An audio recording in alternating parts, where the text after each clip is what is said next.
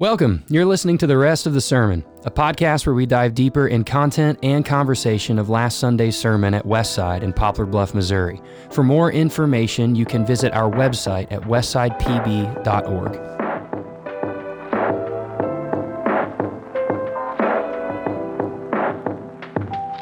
Welcome back to the rest of the sermon. Pastor Jason, good to see you. Good to see you, Pastor Tyler. Nice to be back in the studio here at Smart Marketing recording our rest of the sermon podcast. We were out last week. Why were we out? The snow apocalypse. Was there a name for that winter storm? I saw a bunch of stuff going around just snow apocalypse, but only because it was in parts of the country Yeah. that never get it. Right. So Yeah. honestly, it was a big deal. Yeah. I mean, it was. Yeah. It was. I mean, the wrecks. It was a big deal. Yeah. Let me say this. It was a big deal.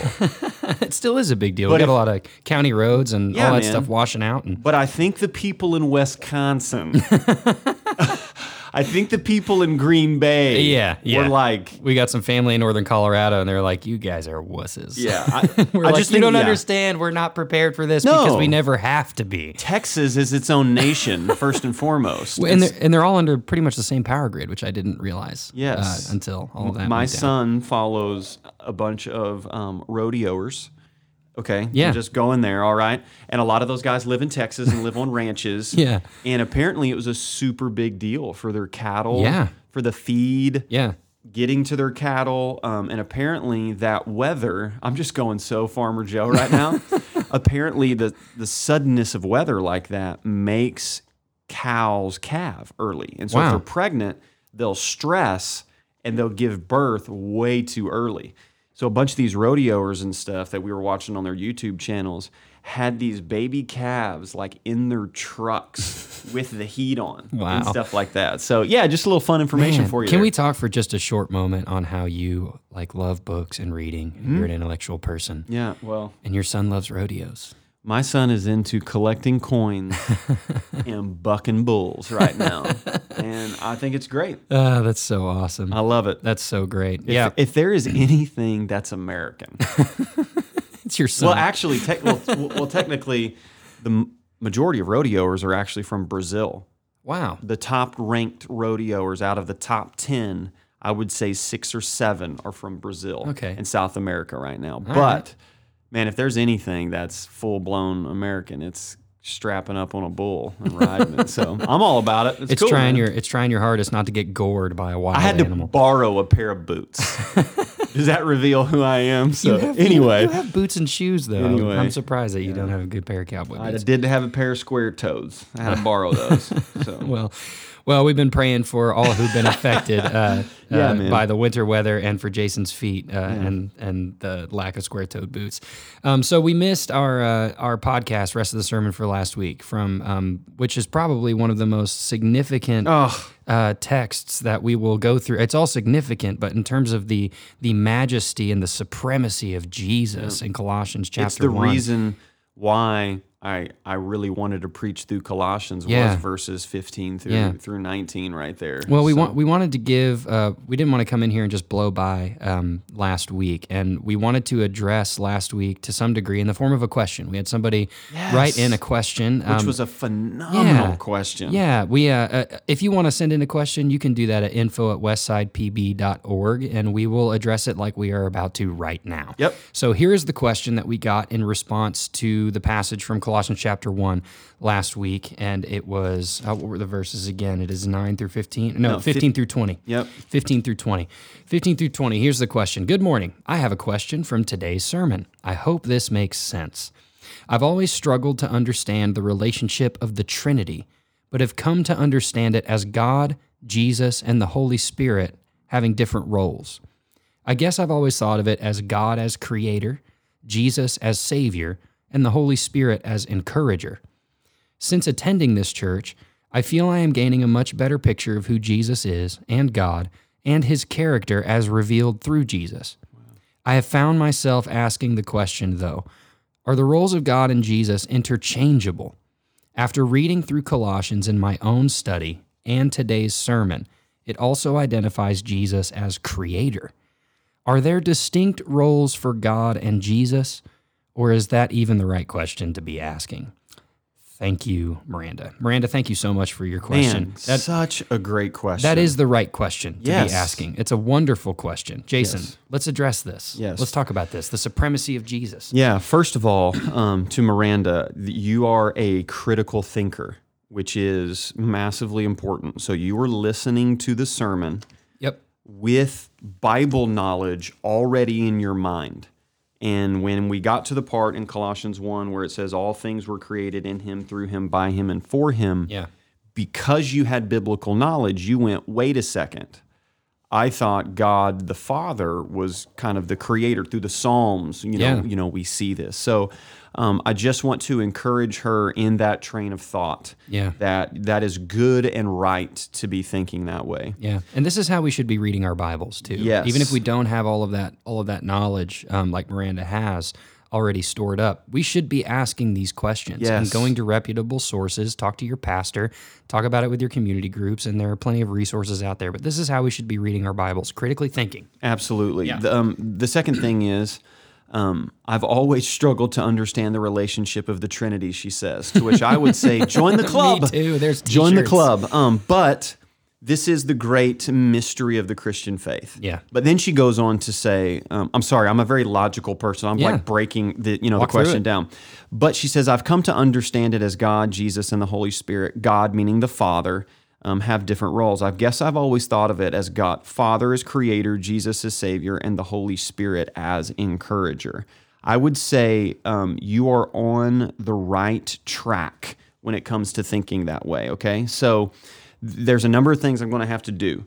The first thing is this: we're going to learn some big words like mayonnaise and carburetor. Okay, um, the two words are um, the economy of the Trinity and then the ontological Trinity. Okay, so the economy, I don't mean like when we think of American West economy. The economy would have meant um, in the Greek like a household of roles. Yeah. Okay. So, yes, there are distinct roles. That's called the economy of the Trinity. The Father is not the Son, and the Son is not the Father. The Son is not the Spirit. And we see this in the classic picture that we have of the early church of the triangle for the Trinity. The second thing is this ontological um, focuses on who God is. Okay, so the economy of the Trinity focus on what God does as F- Father, Son, and Holy Spirit. Ontological focuses on who God is. But before I answer that, I want to do two things. First, I want to read um, John chapter 1, verses 1 through 3 Yes. says, In the beginning was the Word, and the Word was with God, and the Word was God. He was in the beginning with God.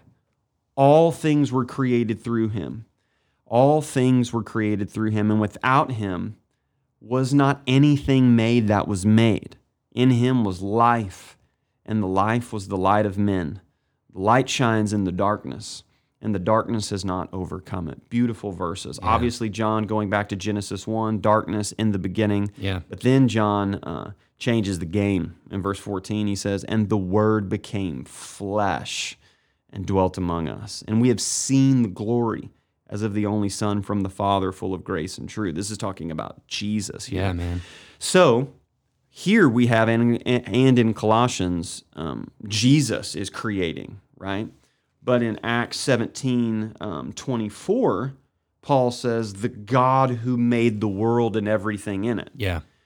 So is it the Father or is it the Son? To which I would say yes. And um, the good thing about loving church history and being attached to it is we don't have to scramble for answers. Yeah. Um, so at, at Westside, we, we really love pursuing these things. And so we just look back upon church history and go, well, what did the church fathers say about this? And we have the Council of Nicaea in 325 AD. Okay, so um, this is only a, a hundred plus years um, after the apostles' teaching, which is massively credible. Yeah. Okay, and they got together because there were false teachings in regards to the Trinity. Um, there was modalism, which says that there is only one God, but He manifests Himself as Father, Son, or Spirit. To which they were going, well, in the Scriptures, there is not manifestations, there is persons. Yeah. There's equal substance. It's not water, ice, and vapor. Yes, it is Yeah. one plus one plus one equals one. Yeah. Okay. And they formulated what is known as the Nicene Creed. Okay. And so um, I'm going to read it and then pick up on some things, but this is beautiful the Nicene Creed to clarify um, God the Father, God the Son, and God the Holy Spirit. It says, We believe in one God, the Father Almighty, maker of heaven and earth, of all things visible and invisible, and in one Lord Jesus Christ, the only Son of God, begotten from the Father before all ages, God from God, light from light, true God from true God, begotten and not made, of the same essence as the Father. Through him all things were made. For us and for our salvation, he came down from heaven. He became incarnate by the Holy Spirit and the Virgin Mary and was made human. He was crucified for us under Pontius Pilate. He suffered and was buried. The third day he rose again according to the Scriptures. He ascended to heaven and is seated at the right hand of the Father. He will come again with glory to judge the living and the dead, and his kingdom will have no end. And we believe in the Holy Spirit, the Lord, the giver of life. He proceeds from the Father and the Son, and with the Father and the Son is worshiped and glorified. He spoke through the prophets. We believe in one holy Catholic and apostolic church. We affirm one baptism for the forgiveness of sins. We look forward to the resurrection of the dead and to the life and to the world to come. Amen. Amen and Ooh, amen. thunder. Yeah. But if you pick up on that, it says, We believe in one God, the Father Almighty, maker of heaven and earth. yeah. And then it says, And in one Lord, the only Son begotten, not made, the same essence as the Father.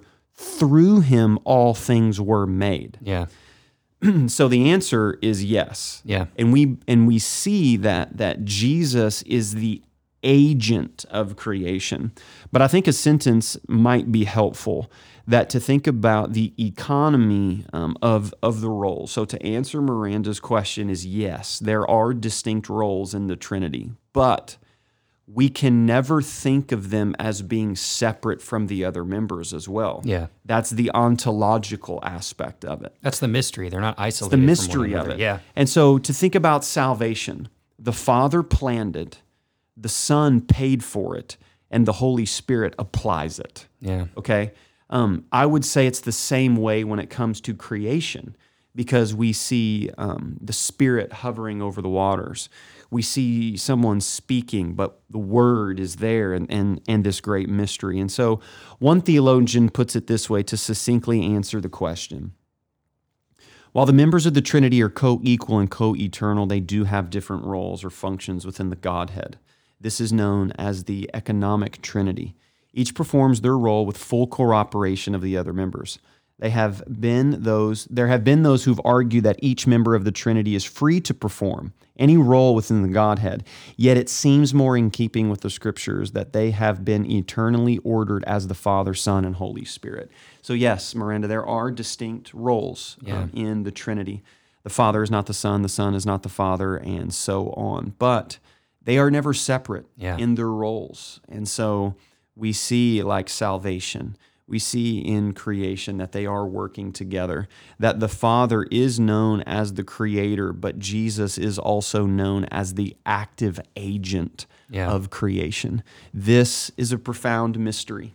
But we hold to three and one, and so I hope that is is helpful Yeah. to answer the question. And um, I would point um, her towards uh, the Nicene Creed Yep. uh, to sort of study um, in regards to that. And then a great resource by J.I. Packer, um, who's a great theologian. We give this to our community group leaders, is known as Concise Theology. Yeah. It's a guide to the historic Christian beliefs. And um, it's got incarnation, Trinity, and it's no more than a page or a page and a half. Really accessible Yeah. um, when it comes to that. So that's another resource as well. Wonderful. Well, Yeah. Miranda, wonderful question. Absolutely. Great, great question. Questions we should all be asking. Thank you for sending that in.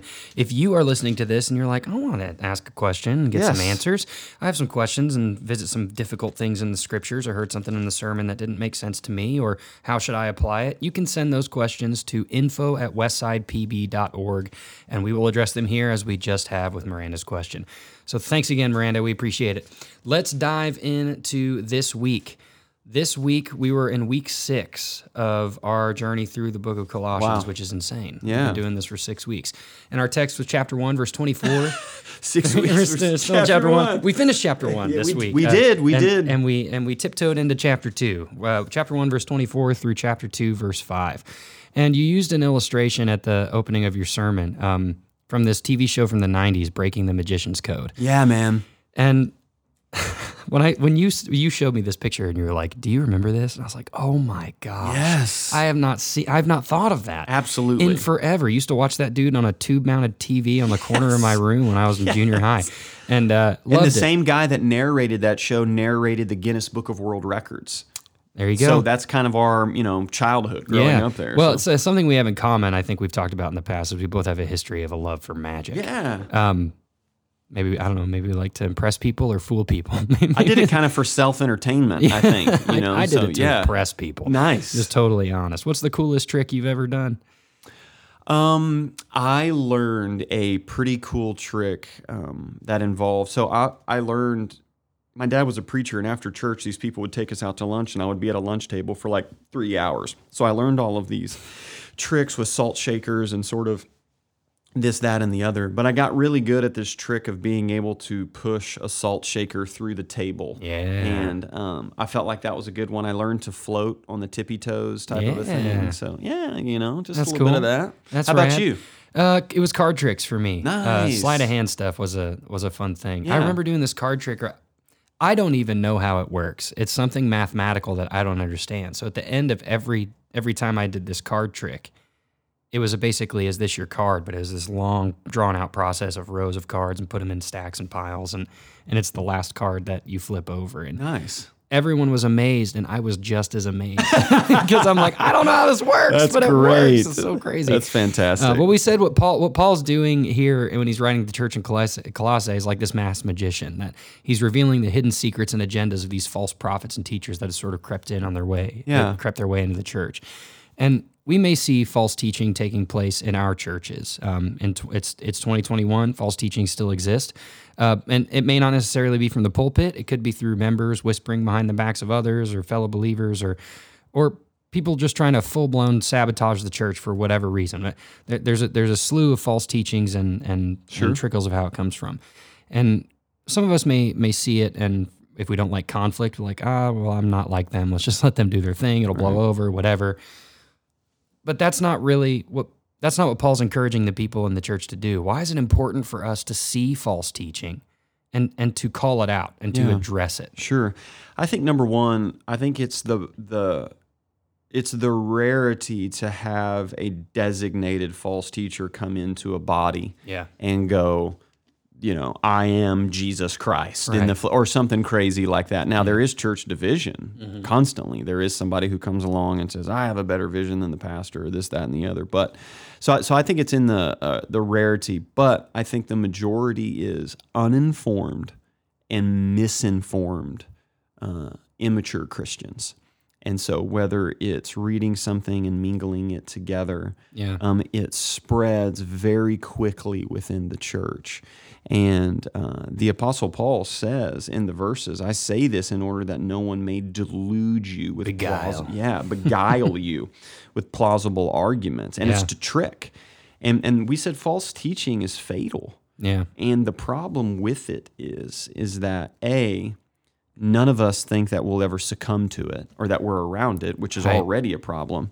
And then B is that there's always a level of truth with it that seems appealing to us. Yeah. And so the Apostle Paul comes along and says, Man, I mean, guys, when we read the New Testament, it is constantly talking about this. Yeah. And I think it's something that Christians and churches as a whole have sort of put on the back burner and said that was for back then, but not now. Yeah. And um, God, we say that God's word is timeless because it's timely. Yeah. And so, um, yeah, I think it's super important to be aware because we Yeah. already think that we're not, which is a dangerous thing. Yeah, in verse 28, he says, Him, Jesus, him we proclaim, warning everyone and teaching everyone. Yep. Warning of false prophets and and also teaching. Like the Bible isn't just where we come to see the history of false teachers and false prophets. It's also where we come to get teaching that will help us address that when we see it. Right. And help us notice it as opposed to being beguiled or Right. tricked or deluded. So we love God's word. It's important. It's the anchor. Jesus is the anchor. Amen. We said that the 30,000 foot view of the text here was was this. It was in the form of a question like, do I see these marks of a godly ministry in my life? We'll get into these marks here in just a moment. But we referenced Ephesians 4, where Paul tells the church in Ephesus that he, Jesus, gave the apostles, prophets, teachers, evangelists, and shepherds to equip the saints.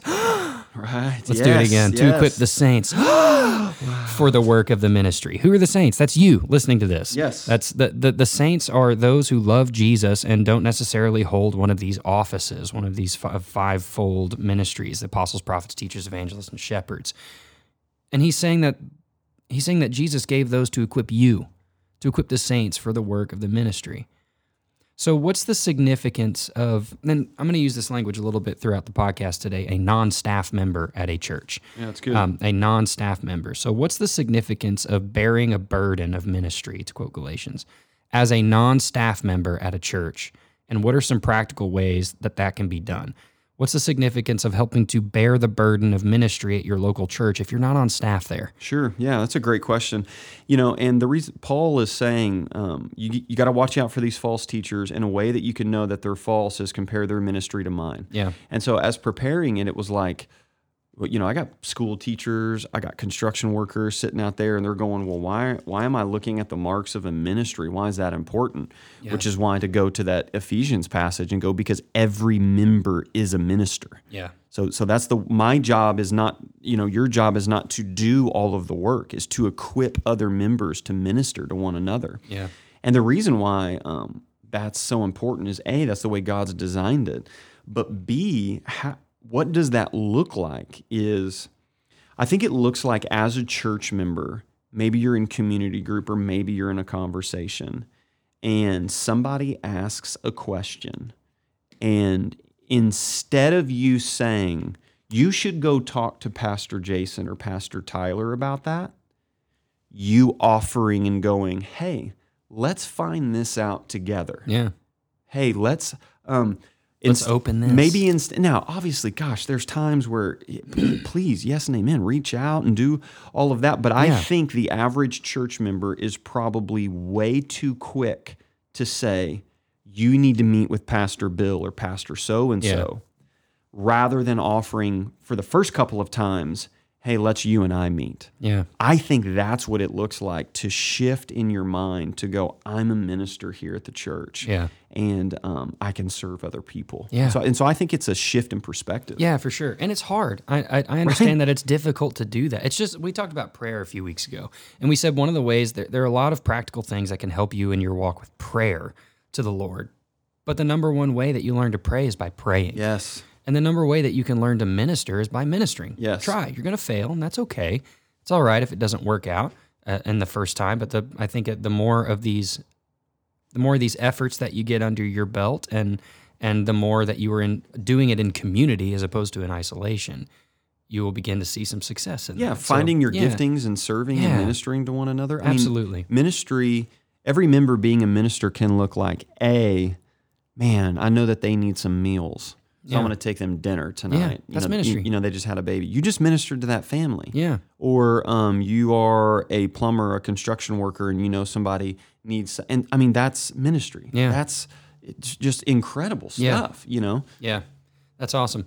Well, there these are these are the marks that we're getting into, uh, the marks of the godly ministry. Um, uh, from the question, do I see these marks in, in my life? These are the three key words that were sort of served as the marks of the godly ministry. The first one was suffering. That comes from verse 24. The second one was stewardship from verse 25, and the third one is struggle.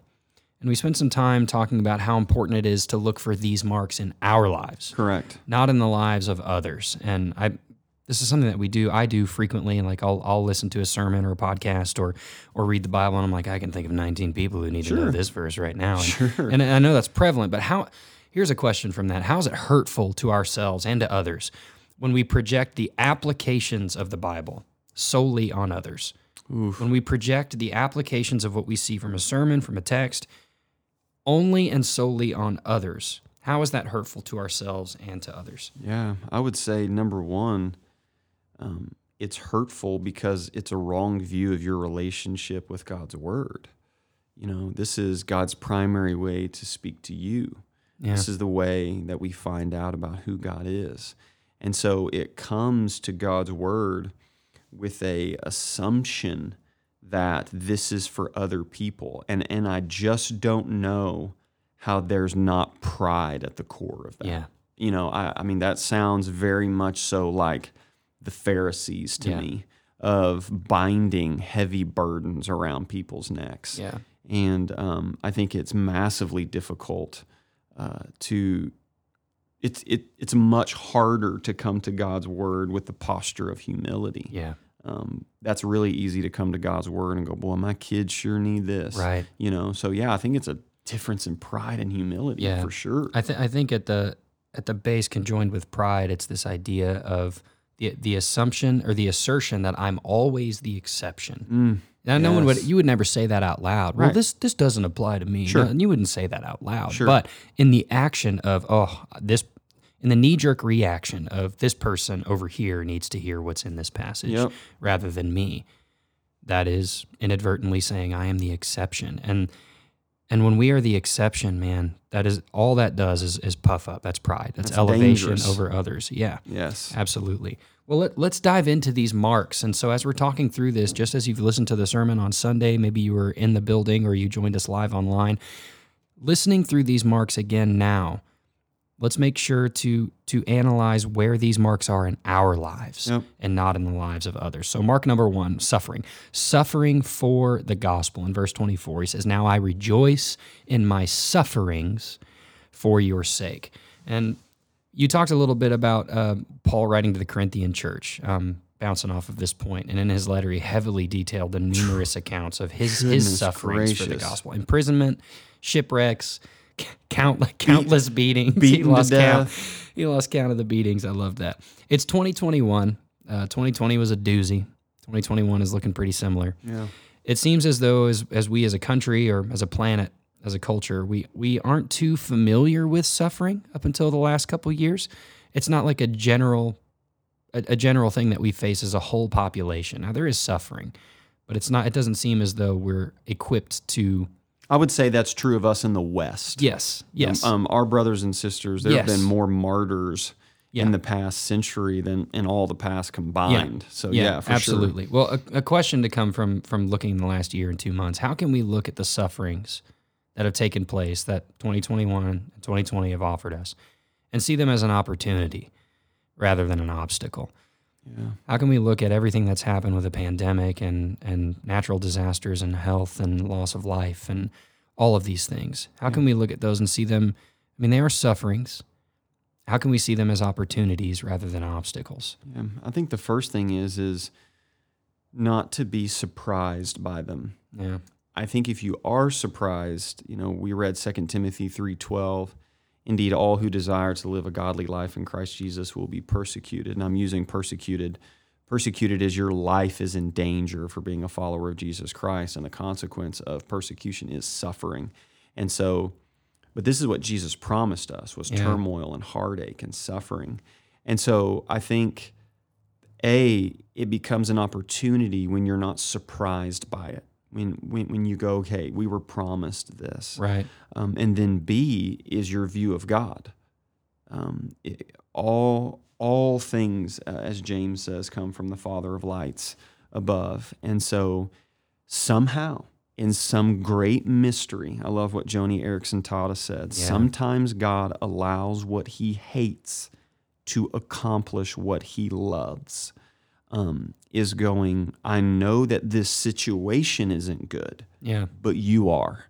And with that in mind, I can now see this as an opportunity. Yeah. And I think it's also important to distinguish sort of the types of suffering. Yeah. You know? Yeah. That's next by Ray Ortlund. Yeah. Good old Ray Ortlund. Thank you for this. Yes. The three types of suffering, because you may be hearing this and thinking suffering and thinking, well, my neighbor yelled at me for letting my was dog blocked on poop in his Facebook. yard. Yeah, like Yeah. I'm, I'm suffering for the gospel. Well, the, there are three types of suffering to help us clarify this. The first one is deserved suffering.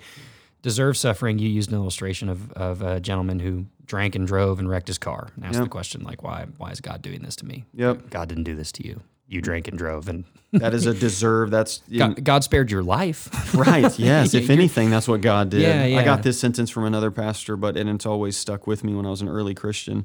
Choose to sin, choose to suffer. yeah. And I mean, that's something we teach our kids. that- Yeah. That, if you go outside of God's boundary, there's nothing good there. Yeah. And so there's a level of deserved suffering that Yeah. comes with that. Yeah, so, yeah. for sure. That's one of them. The second one is innocent suffering. Yeah. Innocent suffering is what a lot of us have been experiencing through the pandemic, Yep. um, through the natural disasters that have taken place, the winter storm, winter storm Elsa is what we call it at the house. Yes. Um, and a lot of us have dealt with that, whether it's health um, or fi- uh, health, wellness, any of that. And I want to pause here in terms of innocent suffering, things like cancer, things like loss of a job, Yeah. loss of life. Um,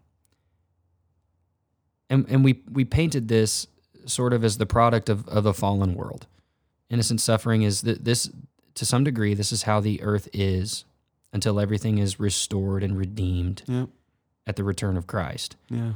But in the midst of this innocent suffering, here's this term again how can a non staff member at a church minister to somebody who's going through this type of suffering? Yeah. How can sure. a non staff member at a church minister to someone who's going through innocent suffering? I think this is probably one of the major ways that a, you know, um, uh, a member being a minister can actually minister to the body, Yeah. and it's through the ministry of presence. Yeah. I think of you know the all the people who've gone through the journeys of cancer at Westside and the amount of people I mean you know the people who've had to stay in St. Louis and undergo treatments and people go up and play board games and Yeah. hang out. And you know the innocent suffering is what you said. It's the brokenness of the world.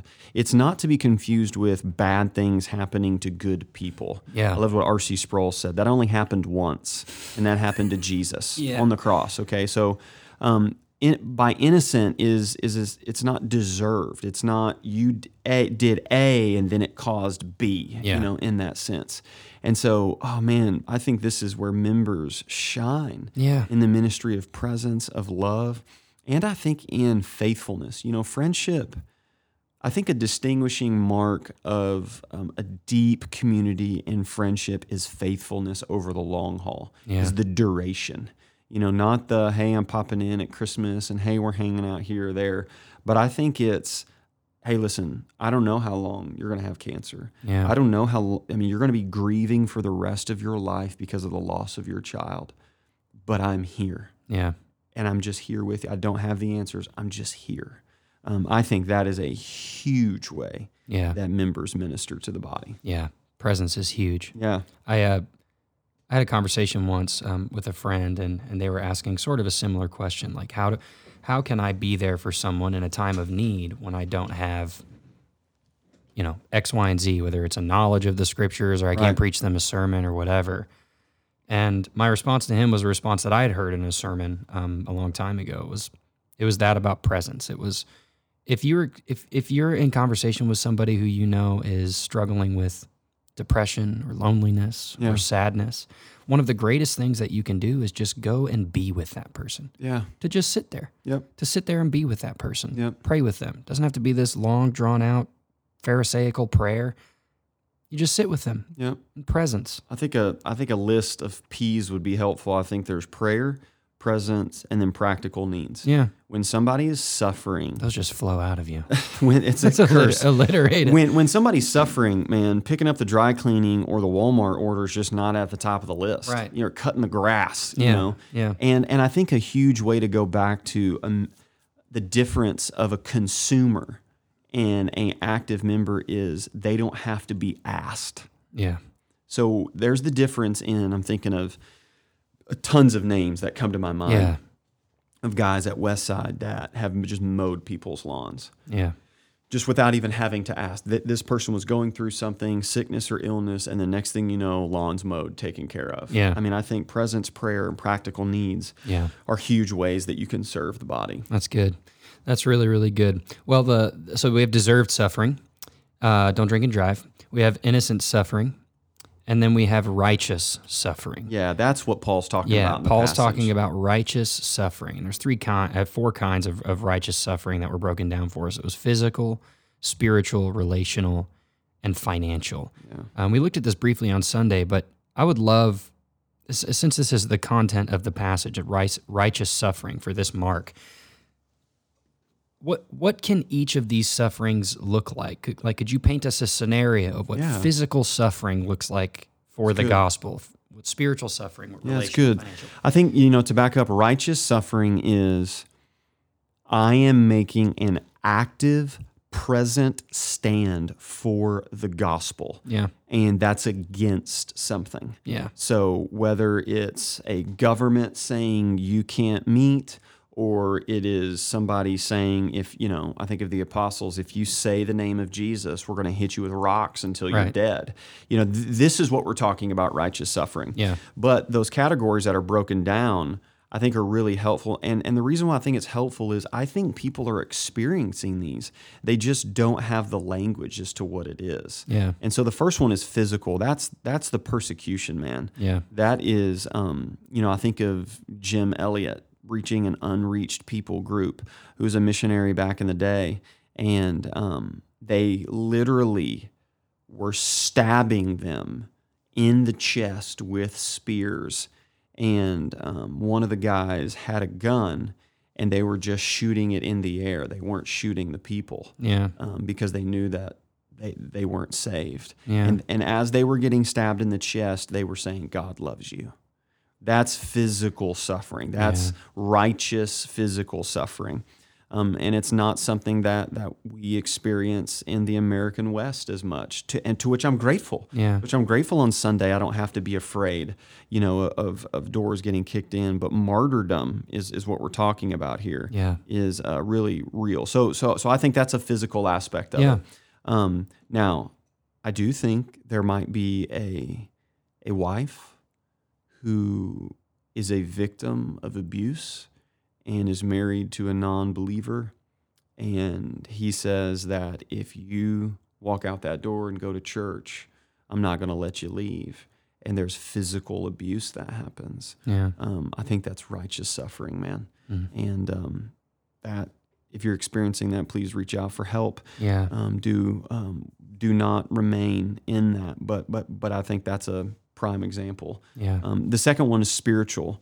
That's uh, demonic oppression. That's the enemy. That's I mean we hear Paul talk about that all the time. And there's a reason why when somebody gives their life to Christ, starts reading their Bible, getting involved in church, inevitably, always they will request to meet with me and go, it's, I feel like my life has gotten worse now that I'm a Christian. And the reality is, is that your present state of circumstances might be Yeah. because there is an active enemy pursuing that you not do those things. yeah, And um, I, I just don't think we give enough credit to that. Yeah. I think we chalk it up as, uh, I'm just, you know, ah, I stopped reading my, or I, you know, We don't wrestle with flesh and blood. Yes, Yeah. yes. So there's physical, spiritual.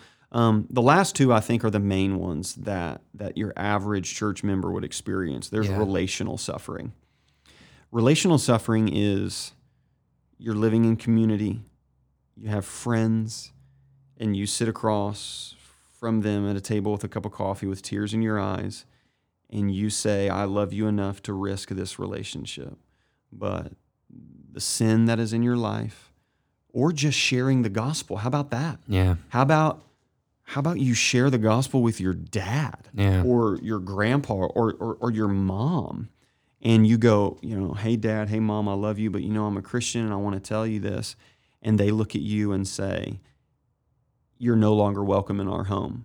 You don't need to come in here saying that stuff. You don't and they end that relationship. Dude, that's relational suffering yeah, um, or you're living in community and there's grievous sin that's taken place and you go to that friend and you say we, we you know we need to get help in this and they say you're just being negative. You're just judging me. You're just and they end the relationship and you're heartbroken over that. That's relational suffering. And i think christians experience that um, a whole lot more than than i think what they would give credit to. Somebody who's really trying to minister. Yeah, for sure. um, the Apostle Paul even says in Galatians, Do you hate me now that I'm the one who's telling you the truth? So so there's like there's all I think we're all going to experience somebody looking at us going, whoa, whoa, whoa. Yeah. I thought we were friends here. And you're going, we are friends. Yeah. And this is the truth. And this so so that's relational suffering. Yeah, and I think there is a distinction in in relational suffering. It's it's it's relationships you do have, and it's personal. It's not. Yes. It's not the keyboard warrior stuff on Good Facebook. for you. Great It's- insight. It's not like, my goodness. It's it's someone who's trying to make you. You taught me this language. It's someone who's trying to make a difference, not make a point. Yes. Someone who's trying to make a difference in someone's life with the gospel and share good news with them, not try to get them to believe one tiny, insignificant fact or truth that doesn't relate at all to the whole and totality of the gospel and it ends in vomit and venom on Yep. a Facebook comment section. Yep. That's, not re- that's not relational It's righteous a great suffering. insight, man. Yeah. Yeah. Super needed. And then the last one, I just thought of this um, financial. You know, there, man, there's so many hard workers at Westside. There's so many business owners. Yeah, man. And to love Jesus and to be a steward of God's money and, you know, put in a bid on a job. And, and you did it honest. You didn't know what the other bids were. You didn't have the guy that worked for the city that told you what this was. And so you underbid or you overbid and then you got this or that. And you haven't gotten the past three jobs because you've been bidding it honestly and you didn't know, or your taxes Yeah. or all of these things. And you are suffering financially because you're stewarding God's money in the way in which He wants it. Um, that's a real level of suffering, man. And um, I just, if, if you're experiencing any of these, take heart. Um, the Apostle Paul experienced them, Jesus promised them. And these are not um, bad tally marks. Yeah. These are affirmation. Yeah. This is confirmation Yeah. that you're following Jesus. So don't give up. Yeah. Don't give up. Absolutely, absolutely. A big question that we asked, Yeah, um, following up Mark, the first mark of suffering for the gospel, in light of these types of righteous sufferings, is when have I ever suffered like this? Yeah, that was a question. When have I ever suffered for the gospel? I personally, listening to that, when I wrote that down, um, I mean, I just, I, I shamed myself and caved into my chair, and then, that's not the purpose of this. Again, like you just said, it's not, it's not for shame. Yeah. Um, but I, I really looked at this intently and I was like, there's not a prevalence of, of this going on in my life. I got pretty convicted just because Yeah. of how much the New Testament talks about it. Yeah. And I think how little we experience it. But my conviction set in.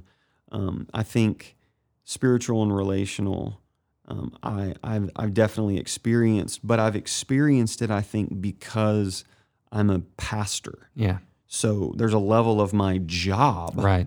that is to sit down and risk a relationship and and have a tough conversation. But the question I asked myself was, would I experience that if I wasn't quote unquote on staff? Right. You know, is this a part of my everyday life like that? Yeah. And um, yeah, man, I think it's an important question for us to ask in light of how much the New Testament talks about it. Yeah. And so I think it's important. Yeah. A good question to ask oursel- ourselves. Yes. Ourselves. When have I ever suffered for the gospel? Uh, we're creeping up on about 42 minutes of this podcast, so we're probably going to end here at mark number two. Uh, we'll probably talk about this for about five to 10 minutes, but the second mark that we saw was stewarding God's word. yeah. a good mark of um, a good mark of godly ministry in a believer's life is stewarding God's word well, and that comes from verse 25. He says to make the word of God fully known. Yeah. To make the word of God fully known. And we said we are God's messengers, not not not as editors. Right. The word that Paul uses there in verse 25 of I became a minister according to the stewardship from Yeah. God literally translates manager. Manager. I'm a manager in this. Yeah, we are managers. Use the illustration of your daughter, um, one, one of your daughters, Andy Grace, reading reading the Bible with you guys and saying, "Oh, these words." I'm just going to move on a little bit. Yes. Um, and and we said we're God's messengers, not not as editors, ma- managers, and and uh, I love that illustration of Andy Grace because it's it's it sound at first at first glance we could look at that and be like, "Oh, that's cute and that's sweet," but if we really take that and and look into our lives, we do that. I do that when I look at the Bible, man. Like there are some passages that are difficult to understand. Yeah. There are some passages that are difficult to understand theologically to understand how to apply it to my life. And so I want to ask this question What do we do when we come to that? What do we do when we come to a part of the Bible that's difficult to understand or aren't sure if or how it applies to our lives? Yeah, that's a good question. I think it comes back to our posture. I think there's a number one thing that has to be assumed, mm-hmm. and that when I come to a passage of Scripture that's either A, hard to understand, or B, contradicts the way that I am living, I must assume that I am wrong and that the Bible is right. Yeah. That that has to be the baseline assumption. Yeah. I cannot come to a passage of scripture that contradicts my life and say I can find other scriptures that support what I'm doing. Yeah. Um, so so I think it's that posture of humility. Secondly, um, the disciple Jesus experienced this with the disciples at, in John six when he turned the crowds away and said, "Eat my flesh and drink my blood." And the disciples literally said, "This is a hard saying. Yeah. This is a hard teaching, man." And the crowds walked away. Yeah. And Jesus turned to the disciples and said, Are you going to go too? Hmm. He gave them the opportunity. And then Peter says, Where else would we go? Yeah. For you have the words of eternal life. The words of eternal life. So I think it's A, a posture of humility, and then I think it's B, just a commitment to stick it out. That I'm not going to bail and go somewhere else. Yeah. And that was, you know, she was, we were reading somewhere and it was big words. She's learning to read and she was like, this is hard. These words are hard. I'm going to go read over here. and just when she did that, I, I mean, just immediately I felt the Spirit speak to me and go, boy, man, that's something that you do. yeah. You know, that's forgive one another as God in Christ has forgiven you Yeah. goodness gracious you know i mean you know that's am i am i trying to jump to other passages Right. or or or am i submitting myself there Yeah, so yeah that's good. Well, I think one of the other things that we can do in the midst of, of coming up to a passage that we're maybe confused about um, is go to people who have already researched and done the work, yeah um, or some of the work. It's not all done. There's a limitless treasure of life and good news in this Yep. book. But there are some resources that you can go to. One that we that I often go to is Blue Letter Bible. yep BlueLetterBible.com is a wonderful resource. It's free and you can read through it and learn a lot about the passage that you're reading and how it conjoins to other passages and what the words mean. Look it up in the Greek and the Hebrew, all that.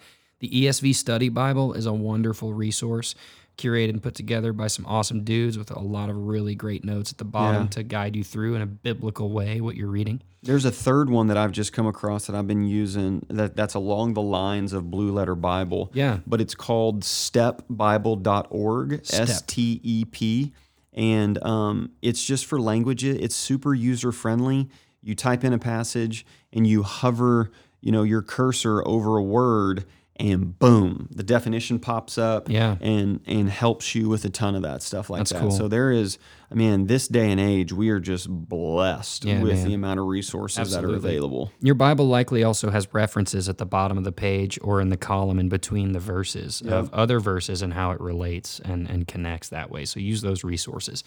But we said this isn't also we're not just receivers of God's word. This is something that isn't just something that we that we consume and and bring into our lives. We're also distributors. Yes. We're also slinging God's word on every street corner and, Yep. and every area of our lives. So so I want to ask a very pointed question, specifically for a role of a family member, and we can kind of wrap it up with this question. What is a practical way that a dad and a husband, same same person, yep can share the word of God with his wife and his kids? Yeah, that's a great question. It's something we're going to address um, on our men's night as well. Yeah. Um, I think it is creating an environment where it's normal to talk about the Bible. Yeah. So one thing that that we do, and listen, this is just an example. This is not. This is right. You don't have the perfect family. Right. Yeah, man. This doesn't happen every night at Um, your house. Is we keep a Bible in the back seat where Roman and Andy are on the way to school, and um, Roman or Andy will read some scripture on the drive to school, Psalm Yeah. 23 or something like that. And dude, sometimes it's maybe a verse. It's you know, it's nothing. Um, but that's distributing God's word. It's exposing them to God's word. Yeah. Um, I think um, having music on, songs on that have um, the Bible in them. Yeah. I think the audio Bible, maybe, you know, let's say you're going on family vacation And instead of maybe turning on, you know, Elsa and Frozen Yeah. right now, which is great, that's awesome. Maybe you just turn on the audio Bible for a little bit. Yeah. Um, at night, when it comes to bedtime and routines, um, Roman and I are getting ready to. He's of the age now where in the morning we're going to start doing devotions together before he goes to school Yeah. as a young man.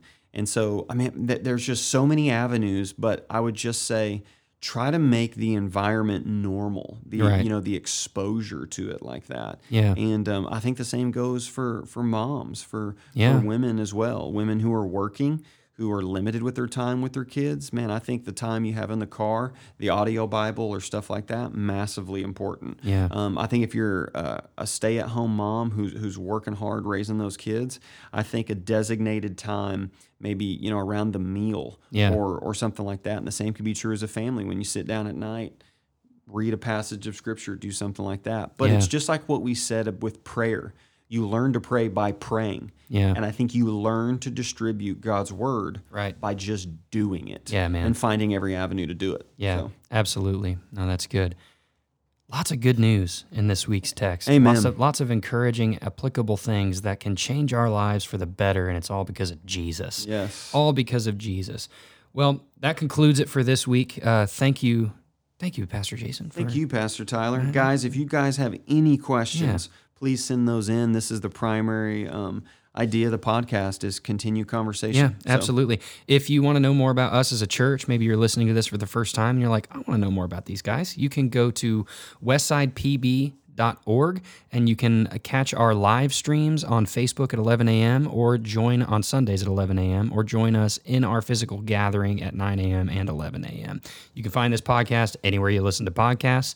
And as always, may everything we say and do be all about Jesus. And I'm going to close us out this time with a passage from 2 Corinthians chapter 12. This is Paul writing about a moment of suffering. But he said to me, he, Jesus, My grace is sufficient for you. My power is made perfect in weakness. Therefore, I will boast all the more gladly of my weaknesses, so that the power of Christ may rest upon me. For the sake of Christ, then, I am content with weakness, insults, hardships, persecutions, and calamities. For when I am weak, then I am strong. Amen. Amen. Amen. It's all about Jesus. We love you guys. We'll see you next week. See ya.